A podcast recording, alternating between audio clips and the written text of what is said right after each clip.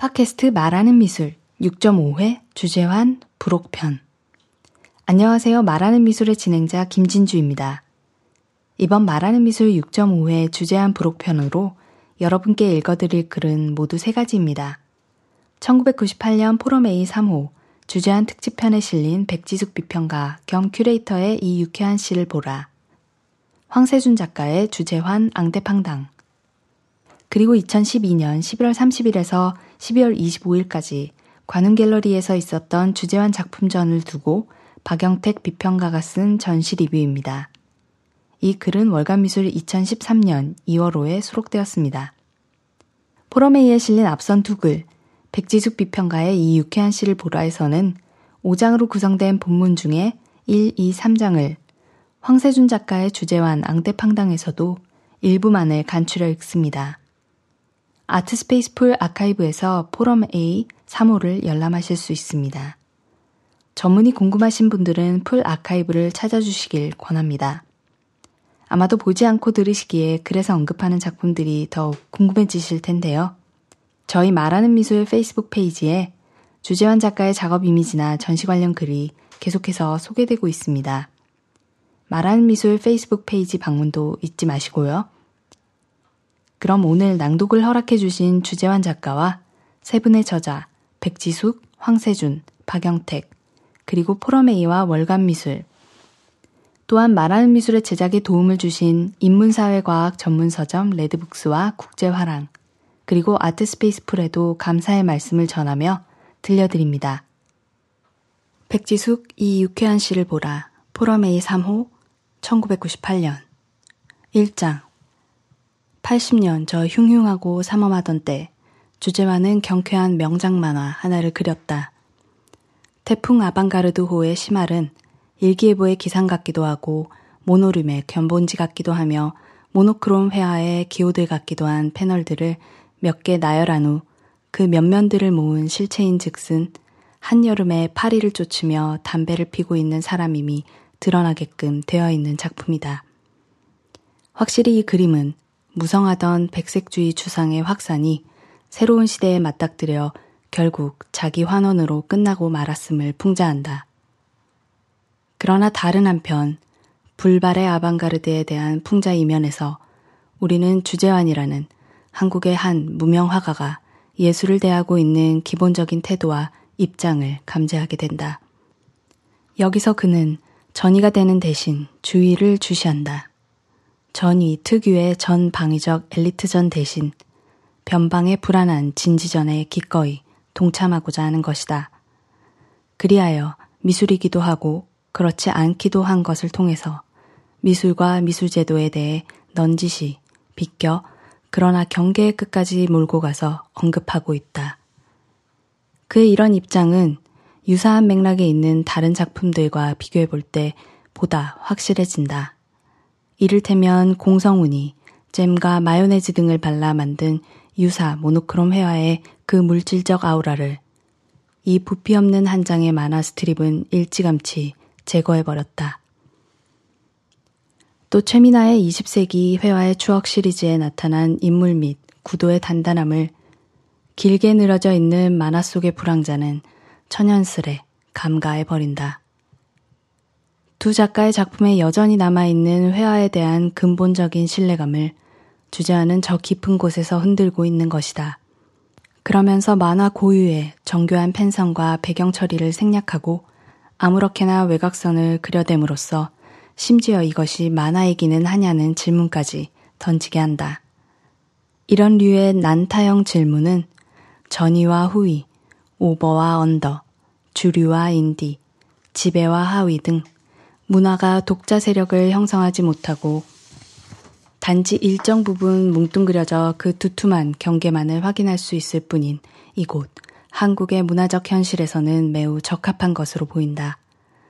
주제하는 아방가르드가 되기 위해서 반 아방가르드가 되거나 혹은 반대로 반 아방가르드가 됨으로써 아방가르드가 되고 마는 명쾌하지만 일면적인 서구식 타법을 거부한다. 그 대신 문화의 숙주가 소멸된 생태계에서도 끈질기게 아방가르드 에너지원 주위에 생존할 수 있는 방법을 체득하려 한다. 2장 같은 해 그려진 주재환의 작품 몬드리안 호텔과 계단을 내려오는 봄비에서 서구의 모던한 미감은 여지없이 타박받는다. 근대화된 대도시의 감수성을 일정한 정신성으로 승화시켰다는 평을 받고 있는 몬드리안의 격자가 꿀꿀한 러브 호텔 룸으로 둔갑하고 테크놀로지에 의거한 뒤샹의 새로운 인식에 비친 오줌줄기 세례를 맞는다. 그 오줌줄기 사이로 만들어진 검은 그림자들의 초점을 맞추면 일렬로 늘어선 권력형 인물형들이 눈앞으로 돌출되기도 한다. 그러나 이러한 야지는 통쾌하긴 하지만 그다지 불쾌하거나 비로하게 느껴지지는 않는다. 몬드리안 호텔의 꼬물거리는 낙서 그림들은 발랄한 키스 헤링의 선을 선취하며 구축적으로 그려진 세태풍속화는 두렁의 도시 풍경화를 예견하게 한다. 또한 계단을 내려오는 봄비는 권력 풍자의 무게를 그 제목과 잘 어울리는 노란색이 덜어내 줌으로써 사뭇 경쾌한 리듬마저 탈 수 있게 해준다. 이 두 작품에서 시각적 즐거움을 내장한 비판적 발언과 사회문화적 맥락에 의해 안착된 추상의 리얼리티는 서로 관통하고 있다. 그러면서 이 작품들은 3세계적 경계 위의 문화적 혼성의 성공적 사례, 즉 내적으로는 자기 비하적이거나 자기 도취적이지 않으며 외적으로는 일정한 견인과 반발을 유지하고 있는 드물게 성공적인 사례로 자리 잡는다. 가로 열고 그것도 수출용이 아니라 내수용으로 가로 닫고 서구 미술의 백치적인 수입 관행을 명쾌하게 지적해내고 미술 권력을 바라보는 주변인 특유의 예리한 시선을 꾸준히 지탱해 오면서도 그러나 삐뚤어지지 않는 작가로 내게는 주제환 이외에 다른 이름이 떠오르지 않는다. 주제환의 이런 시선은 한반도는 미국을 본다. 전에 출품한 작품에도 오버랩된다. 이 전시는 작가가 창립회원으로 참가했던 현실과 발언 그룹의 일곱 번째 동인전으로 미국에 대한 그간의 짝사랑이 우리의 제도와 기억과 사물 속에 각인해 놓은 우리 주변의 일상 환경과 개인사의 풍경 속에 남겨놓았던 모든 흔적들을 다시 음미하고 조정하고 또 객관화시키는 일이 필요하다는 생각에 기초한다. 그런 관점에서 보자면 주제와의 미제검 송가만큼 견실하게 주제를 형상화한 작품도 없을 듯 싶다. 성조기의 붉은색 스트라이프 바탕 위에 찬송가 한 장이 붙어 있다. 그리고 그 위에 노란 뉴 주시 후레쉬껌 껍질과 씹다만 껌이 붙어 있다. 미국은 juicy하고 fresh하게 입에 퍼져드는 미제껌의 미감으로 한 번 아멘에서 일곱 번 아멘까지 곱씹는 찬송가의 음감으로 그리고 붉고 흰 줄무늬의 미니멀한 시각 경험으로 틈입해왔다. 또한 그을린 자국이 남아있는 찬송가 책의 가장자리는 개화한 어머니의 새벽 기도로 남겨진 손때처럼 육친의 기억을 한층 강조한다. 이처럼 미국이라는 구세주는 낯선 자유주의의 관능 자체를 창출해내면서 우리 속으로 들어왔던 것이다. 미제검 송가는 이러한 상황, 좋던 싫던 간에 미국이라는 큰 존재가 우리 정체성의 한 축을 형성하게 된 취소 불능의 상태를 심플하게 드러내준다. 그런데 그 존재를 아는 순간 사태는 단순해지기는커녕 한층 복잡해진다. 사회 전반을 관장하는 합리적 시스템, 장기적으로 축적된 문화 역량, 교환 가능한 화폐적 담론의 고부가 가치, 견고한 사물과 단단한 신체 속에 빛나고 있는 에로티시즘, 무엇보다 발군의 명장들이 즐비한 예술의 상설 무대 등등이 차곡이 구비되어 있는 선진사회를 어쩌면 평생 부러워만 하며 살아가게 될지도 모른다.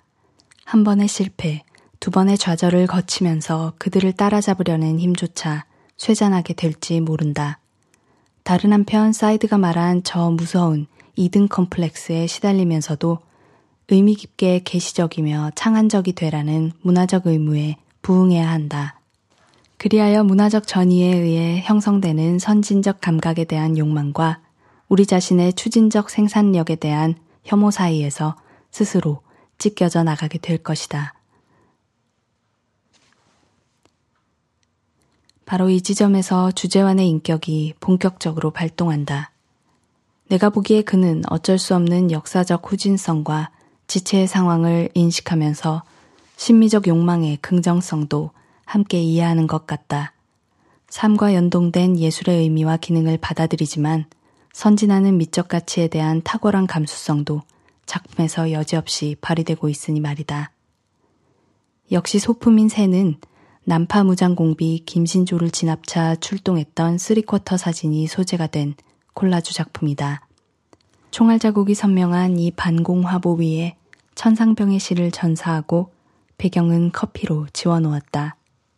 여기서 충돌은 도상 이미지들 사이에서가 아니라 죄 없는 자의 피는 씻을 수 없다.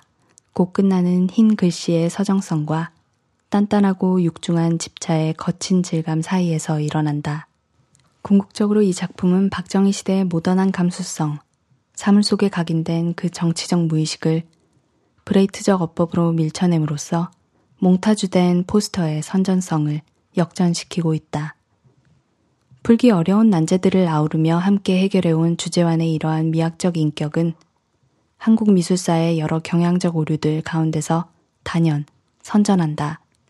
변명에 가득한 전통 노름과 현대주의에 대한 오체투지, 나이브한 민중주의의 단면과 선병질적 순수주의의 외설, 군인 정신적 체력주의와 구순기에 고착된 낭비주의 사이사이를 그는 쇼바를 올리고 달린다. 3장. 그 흔한 개인전 한 번 하지 않았고, 따라서 번듯한 작가론이나 작품론 하나 있을 리 없지만, 그의 작품은 8, 90년대 내내 몇몇 매니아들의 지지를 받아왔다. 우리 미술의 정체성을 다각도로 드러내주면서도 궁극적으로는 긍정할 수 있도록 해줄 만한 현대적 물증에 목말라 있던 사람들에게 그의 초기작들은 속 시원한 단서로 다가왔다. 그것은 당대의 역사의식과 지역의 문화적 감수성이 발군의 미술 언어를 통해 발화되고 있었던 그 작품들을 통해 그간 한국 미술사의 치명적인 결격 사유로 거론되어 왔던 지점이 보완될 수 있으리라 판단됐기 때문이었다. 특히 동시대적인 맥락에서는 위에서 언급했던 미술의 경향들, 즉 어떤 의미에서는 우리 미술의 주류를 형성해 왔다고 할 수 있는 그런 일단의 세력들을 겨누는 촌철의 비수로 자주 거론되어 왔다. 그러니까 그의 무명성 뒤에서 보다 근본적인 동시에 현재적인 대안으로서 그의 작품이 지니는 잠재력을 주목해왔던 것이다. 그러나 막상 거기서 다 나아가 작가의 창의적 역량과 작품의 사적 구조를 본격적으로 조망해보자는 생각을 하자마자 곧바로 커다란 장벽에 부딪히고 만다. 그러기에는 작품 수가 너무 적었던 것이다. 사실 겉으로 드러나지 않았을 뿐 그는 꾸준히 작품 을 만들어 왔다. 90년대 중반까지 역시 작은 크기의 작품들이 집중적으로 제작되었는데 특이하게도 이 시기 작품들은 대부분 유화다. 이런 식의 변화는 유화로 입문하고 이런저런 형식 실험을 하다가 믹스트 미디어를 걸쳐 설치 미술까지 와 있는 통상적인 서양화 전공자들의 유전과는 반대고 또 현장 미술의 중요성 때문에 상대적으로 억압되었던 전시장 미술의 역할을 보관하려 했던 당대의 흐름과도 일정한 차이가 있다. 파란색을 주조색으로 하여 압착된 붓질로 짧게 마감하는 이 풍경화들에서 회화로 승부하겠다는 걸작에 대한 야심이나 하다못해 보통의 예술 감상에도 개입되게 마련인 과장과 허세에 대한 고려의 흔적조차 찾기 힘들다.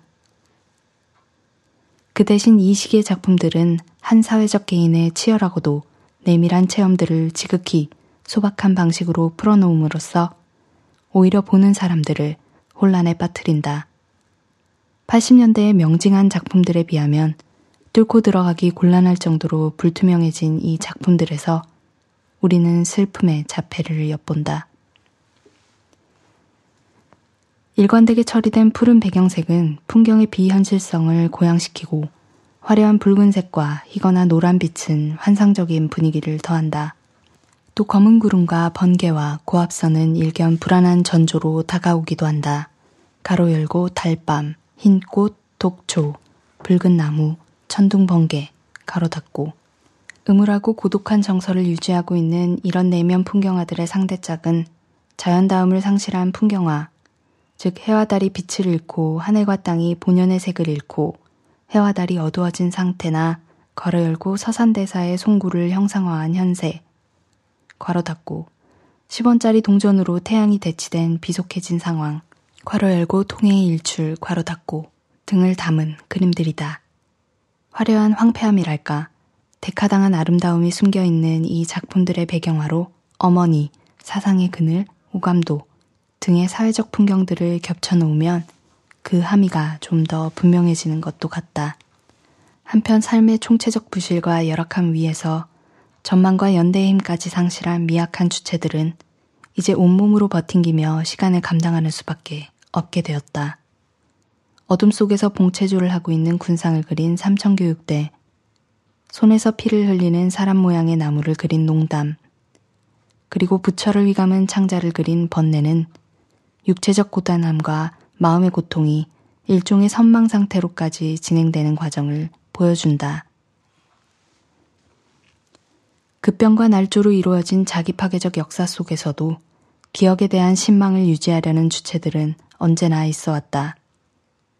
그러나 특히 이곳에서 과거에 대한 기억이 현재화되는 계기마다에는 복원과 발굴, 거부와 억압, 해체와 재구성이라는 고통스러운 과정이 수반되게 마련이다. 남마와도 같은 기억의 고통에 얽혀든 모든 구체적 인간에게 보내는 작가의 연민은 내심 작가 스스로를 향하는 것이기도 하다. 그리하여 이 일련의 그림들에서 읽어낼 수 있는 내러티브는 하나의 결말을 맺는다.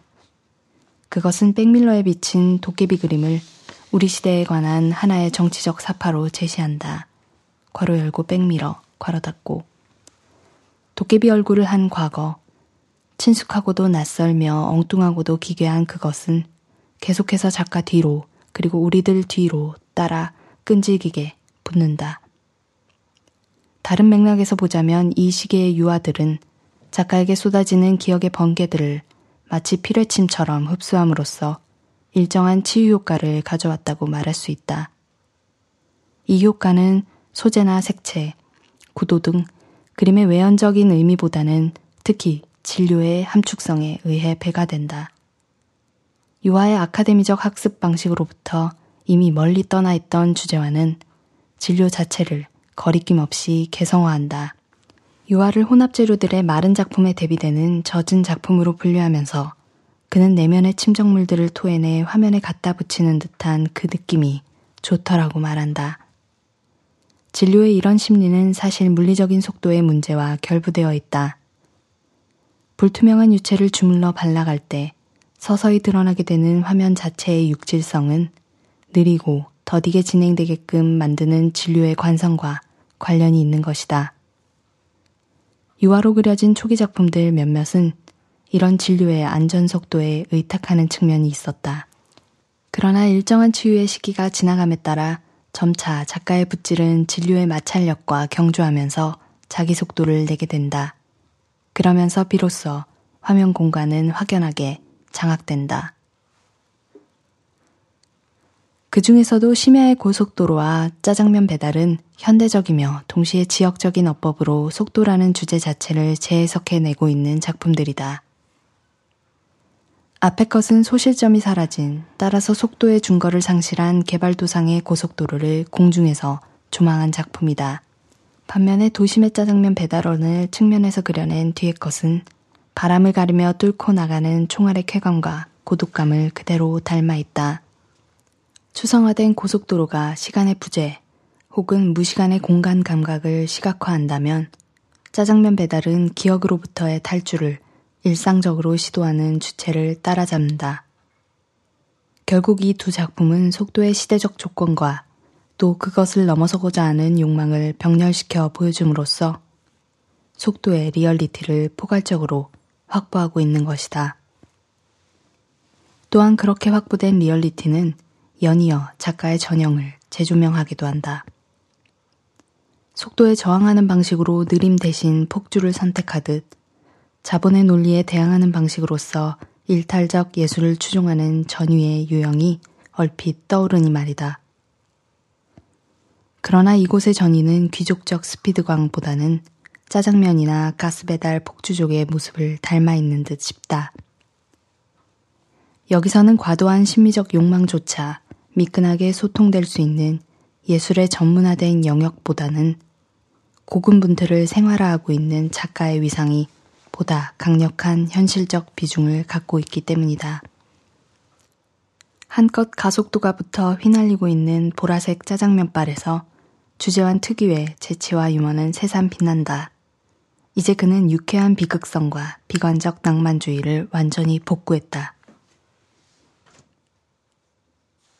황세준, 주재환 앙대팡당, 포럼A 3호, 1998년. 주재환은 너무 넓어서 풍경 같다. 그런데 예술가로서 그의 풍경은 신화적이거나 기이한 것이 아니라 스스로의 말맞다나 매우 평범해 보인다. 중략. 주재환이라는 풍경 속으로 들어가 그것의 이곳 저곳을 더듬어 본다는 것은 평범이라는 낯익은 삶 속에 들어있는 아름다움을 찾아내는 것이고 그것이 얼마나 어려운 자기절제를 통해 얻어지는 것인가를 알아내는 일이다. 중략. 그러나 그것을 알아채기는 왜 그리 어려운지 탐방기라는 것을 쓴답시고 일산 신도시 밤가시 마을에 있는 그의 작업실을 두어 번 다녀오고 이런저런 일로 그를 만나면서 나는 내가 얼마나 주제 넘은 일을 맡고 있는지 절감했다. 중략. 선생님. 중략. 그는 딱딱이라고 불리던 야경꾼에서 행상, 외판원, 그리고 출판사 편집자 등 언제나 작업 합내와 상관없는 직업 전선에 서 있었다. 중략. 아직도 나는 혐의와 감개 사이에서 사람들을 만난다. 중략. 나는 의심하고 감동한다. 작업의 성과, 괄호 열고 작품의 성취와 별 관계없이 이루어지는 대사회적인 어떤 것을 말함, 괄호 닫고 이 작업의 성과에 대한 욕심과 그 욕심에 대한 혐오의 뒤범벅 속에서 작가도 뭣도 아니게 게을러진 나 같은 입장에서 보자면 작업에 관한 만복이라도 몸에 내장되어 있는 사람처럼 또박또박 자신이 해야 할 작업을 천천히 그러나 날렵하게 해 나가는 그는 확실히 감동적인 무엇이고 그가 살아온 날들의 사는 일에 관한 실천들은 나의 의심을 한 수에 제압한다. 그러니 나는 그가 없는 자리에서도 별수 없이 그를 선생님으로 불러마지 않는 것이다. 대화 연극 중략. 앞서 그와의 대화에서도 인용했지만 그는 말할 때 습관적으로 어, 잤니? 라는 소녀 취향의 어미를 가진 부정 의문문을 쓴다. 그는 이 비공격적이고 은근한 의문형 권유를 통해 다른 사람에게 다가서도 그 스스로는 후라이라고 부르는 익사를 통해 즐거운 소통의 문을 연다. 그는 무거운 것은 가볍게, 그러니까 종교, 이념, 미학 등 추상적이고 재무게에 함몰된 것들은 쌀라라는 말로 희화해서 부르곤 하는데 그것을 통해 그 단어들이 가지고 있는 엄숙주의를 휘발시킴으로써 그것들을 일상의 자리로 내려앉히고 오히려 작고 가벼운 것을 통해 모든 것들이 저마다 가지고 있는 존재의 깊이를 환기시킨다. 중략. 되짚으면 그런 시점의 자유로운 이동 사이사이에서 생긴 익살이 남을 다치지 않게 하려는 어법을 만들었다고 할 수 있겠는데 생각해보니까 그런 사소한 것을 공경하는 마음이자 그런 마음조차 별것 아닌 것으로 구박할 수 있는 철저한 아니다, 그렇다의 발랄함이다. 누군가는 그의 특징을 권력을 해체하려는 의지라고 말했다. 중략. 대신 상대적으로 별 힘 없는 사람들을 배려한다. 이 대칭적 사유를 바탕으로 그는 자신에게 몽상가 제이씨의 배역을 부여하고 산책 나간 몽유로에서 만난 사람들에게 삶이 본질적으로 연극임을 실현한다. 좋은 연기란 보는 이의 존재를 확장시키는 것일 텐데 그의 연기는 보는 이가 자기 삶 속에서 맡고 있는 배역을 성찰할 수 있는 계기를 만들어주고 자신의 역할을 입체적으로 조망할 수 있는 공간을 터준다. 그것이 주변 사람들을 편안하게 하고 삐진 사람들을 화해시킬 수 있는 그의 힘일 것이다. 시인의 말대로 희망이 작용하는 거짓말이라면 다른 시인의 말 맞다나 사랑할 시간이 많지 않다. 나는 이것이 뭐 잤니? 와 후라이와 쌀라로 만들어진 주제환의 연극이 우리에게 전하는 말이라고 생각했다. 말, 메모. 중략. 나이가 들었다고 회고전을 하는 것은 사회적 관습일 뿐이겠지. 73년에 술집에서 첫 전시를 하긴 했지만 이제 화랑에서 데뷔전을 해야겠지. 자연스러운 일인 것 같아. 그렇지 암각화에 나오는 인물상을 차용해요. 그게 취향에도 맞고 또 미술 전공을 오래 못해서 묘사력도 별로 없고. 암각화라는 게 선사시대 생활을 바위에 새긴 거잖아.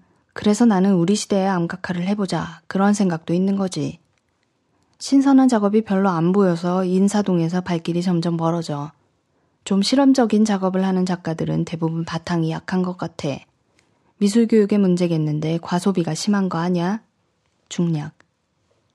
내가 보기에 한국 사회는 3등으로 요약되는데 3등이 뭐냐 하면 막가둥, 먹자둥, 몰라둥이야. 그렇잖아. 막 가버리고 막 주워먹고 그러고는 난 몰라라야. 중략. 사회적 윤리의식이 너무 없는 것에 대해 문제를 제기해야 돼. 지도자라는 사람들의 말이 가지고 있는 허위성 같은 것도 밝혀야 하고. 중략. 그가 말을 이었다.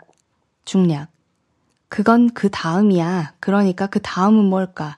이를테면 윤리적 정체성을 지키는 어떤 것은 무엇일까? 그 다음에 나는 어떻게 그것을 지킬 수 있을까? 이런 것. 소금 같은 것. 나는 확신인간을 거부해. 그래서 그 다음이야. 중략. 앙대팡당. 예전에는 보통 앙대팡당이라고 불렀다. 일종의 무소속이라고 할 수 있는 제도 밖에서 작업하는 사람들을 요즘에는 인디라고 흔히들 얘기하는 독립군들. 주제하는 무엇으로부터 전혀 독립적이지 않은 사람들이 앙대팡당이라는 역설적 제목의 전시를 하기 시작할 때부터 모든 미술가가 독립돼 버린 이 IMF 치하의 시기까지 매우 독자적인 방법으로 자신의 예술적 입장을 견지해온 몇 안 되는 작가이다. 아니, 내가 알고 있기로는 앙대팡당과 앙가주망이라는 이 두 축 사이의 긴장을 아직까지 유지하고 있는 거의 유일한 작가이다. 나는 위에 풀어들 그 발음들을 보거나 들을 때마다 덕수궁 옆에 있던 국립공보관이 생각난다.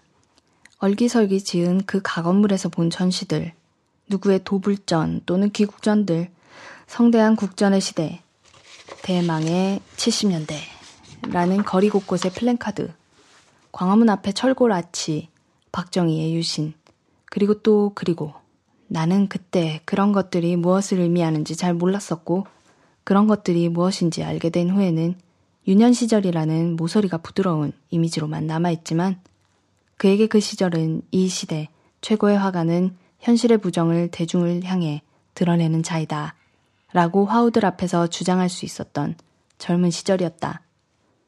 그는 앙대팡당과 앙가주망이라는 불어가 정치와 경제와 사회와는 전혀 상관없이 오직 예술 속에서만 오 남용되던 시절에 거길 떠나 생활 속으로 들어가는 길을 택했고 예술에 관해서는 한동안 잠수해 있었다. 내가 이 불어 단어를 편하게 쓴 이유는 그의 시대를 드러내고 싶었기 때문이다. 작가는 시대를 끌고 가는 시대의 산물이므로 그의 시대는 6, 70년대이다. 라고 나는 생각한다. 간접 체험을 통해 내가 알고 있는 그 시절의 정서가 그에게는 많이 배어 있다. 그건 가끔 그의 후라이가 우리를 썰렁하게 하는 이유이기도 하다. 그런데 내가 신기하게 생각하는 것은 그런 그의 몸에서, 그러니까 그 시절의 인이 백인 곳에서 어떻게 오늘의 내일을 바라보는 작업이 나올까라는 것이다. 그는 앙대팡당과 앙가주망 사이에서 긴장된 몸으로 독립과 참여를 날쌔게 아우르는 작업으로 귀환했다. 그것은 삶의 지평과 예술의 지평을 동시에 꿰뚫어 본 사람만이 헤쳐나올 수 있는 기환로이다. 자신은 몽유로라고 하겠지만 앙대팡당 주제와는 그 길을 지나 이제 90년대에 판정승했다. 그 도저한 예술가의 독립정신으로 21세기에 앞장을 서주십시오 하는 부탁은 너무도 야박한 것일까? 박영택, 주재환 관훈갤러리 2012년 11월 30일 에서 12월 25일까지 월간 미술 2013년 2월호 주제하는 한국 현대미술사에서 무척이나 이례적인 존재이다. 그의 작품을 규정할 마땅한 개념이나 단어가 잘 떠오르지 않는다. 그러나 그 작품을 감상하는 일은 은근한 즐거움과 매력을 선사한다. 기존 현대미술에 관한 논의나 분석의 틀들이 무력해지는 작업이다. 어눌하고 소박한 솜씨로 마치 아이들이 공장놀이에서 만든 듯한 작품들. 그리고 불투명하고 몽환적인 분위기를 자아내는 솜씨 없이 그려진 유화 그림들은 이상하게도 묘한 매력과 몽환적인 분위기를 자아내면서 은근히 보는 이들을 빨아들인다. 그의 작품은 자신의 삶에서 견인되고 성찰되고 반성된 것들이자 비판과 풍자의 신랄한 정신 속에서 뿜어져 나온 것이다. 그러니 모든 것이 주제이고 작품의 내용이다. 더불어 주변에서 구할 수 있는 모든 재료가 작품이 된다. 오브제 미술이자 정크 아트이고 개념적 미술이자 동시에 생태적 미술이다. 가난한 재료들이자 가난한 작업이고 그 가난에도 결코 주눅들지 않고 기꺼이 자본과 세련됨과 우아한 장식들에 대든다. 하여간 그의 작품들은 하나같이 하고 싶은 말과 말이 모여 이룬 것이다. 그러니 이 산문적이고 더러 시적인 작업을 관통하는 것은 여전히 문학적인, 아니 인문적인 정신이자 인문주의자로서의 수행과 관련된다. 그는 작업으로 수행하는 이자 학문하듯 작업을 통해 제 인생을 쓸쓸히 비추고 반성하고 이 비루한 인생의 허물들을 덜어내고자 애쓴다. 그의 작업은 일종의 불황자나 양아치 기질을 통해 이 세속 세상에 길들거나 투항하지 않고 기꺼이 버티거나 일정한 거리를 두고 삶을, 세상을 풍경으로 보는 그 여유만만한 어떤 거리에서, 공간에서 나온다. 바로 그 거리와 여백이 내가 보기에는 주제환만의 힘이다. 이 힘이 있어야 작가는 비로소 작가가 되고 아티스트가 된다. 그러나 일반적으로 작가연 하는 이들은 대부분 이 삶이 요구하는 시스템과 규범에 지나치게 충실하고 완강하게 사로잡혀 있다. 따라서 삶과 세상에 너무 붙어 있다. 거리가 생기지 않는다. 그러니 작업이 인테리어나 디자인에 머물 수밖에 없고 삶과는 무관한 관습의 힘에 의해 풀려나오는 것이다. 그런 면에서 주제와는 인문적 아티스트이자 작업을 철저하게 자기의 인생에서 길어 올리는 자이다. 그는 말하는 자이다. 그림을 그린다기보다는 무엇인가를 공들여 만들어내는 일하기보다는 끝없이 바라보고 짓거리고 반성하고 이 거지 같은 세상에 엿먹이는 자이다. 그러니 그의 시니컬한 풍자와 촌철살인의 유머 감각은 불가피하다. 풍자나 유머는 이 세상이 내 것이라고 받아들이지 않는 자들의 여유와 심적 자유의 소산이다. 그래서 그의 작업은 발설이고 토로이자 세상 모든 것에 대한 격렬한 반응의 결과물이다. 그의 빼어난 해학과 유머 감각을 보다 보면 그가 흡사 도인 같다는 느낌도 든다. 그는 무척이나 진부한 사물들을 연결해서 작품을 만들고 그 작품을 통해 보는 이에게 이 세상 모든 이야기를 들려준다. 그는 타고난 이야기꾼이다. 오늘날 현대미술이 상실한 것은 이야기이다. 전통사회에서 모든 문화는 이야기로부터 시작되었다. 이미지 역시 무수한 이야기를 열매처럼 매달고 있다. 그러나 현대미술은 이미지로부터 전래되어 온 풍성한 이야기를 증발시키고 차단시켰다. 따라서 현대미술은 이야기의 상실뿐만 아니라 문화의 상실, 신화의 상실, 역사의 상실을 초래했다. 더구나 작가들은 이야기의 담지자에서 추방되어 이야기 없는 창백한 이미지의 독백에 머물러 왔다. 그런데 주제와는 마치 아버지나 아저씨 혹은 할아버지가 자식과 손자들에게 이야기를 전해주듯이 또는 연이나 팽이를 혹은 연장을 만들어주면서 그 축적된 문화와 삶을 연결해 주듯이 보는 이에게 앞서 산 자의 경험과 직관으로 인생의 여러 이야기를 전달해 준다. 또한 그것은 철저하게 자유롭고 가난한 미학이다. 그는 그 모든 것을 가지고 유의한다. 그는 사회적 윤리의식이 실종된 것에 대해 문제를 제기해야 한다면서 윤리적 정체성을 지키는 어떤 것은 무엇일까? 그 다음에 나는 어떻게 그것을 지킬 수 있을까 반문한다. 결국 그의 작품은 모종의 윤리성을 겨냥하고 있음을 깨닫게 된다.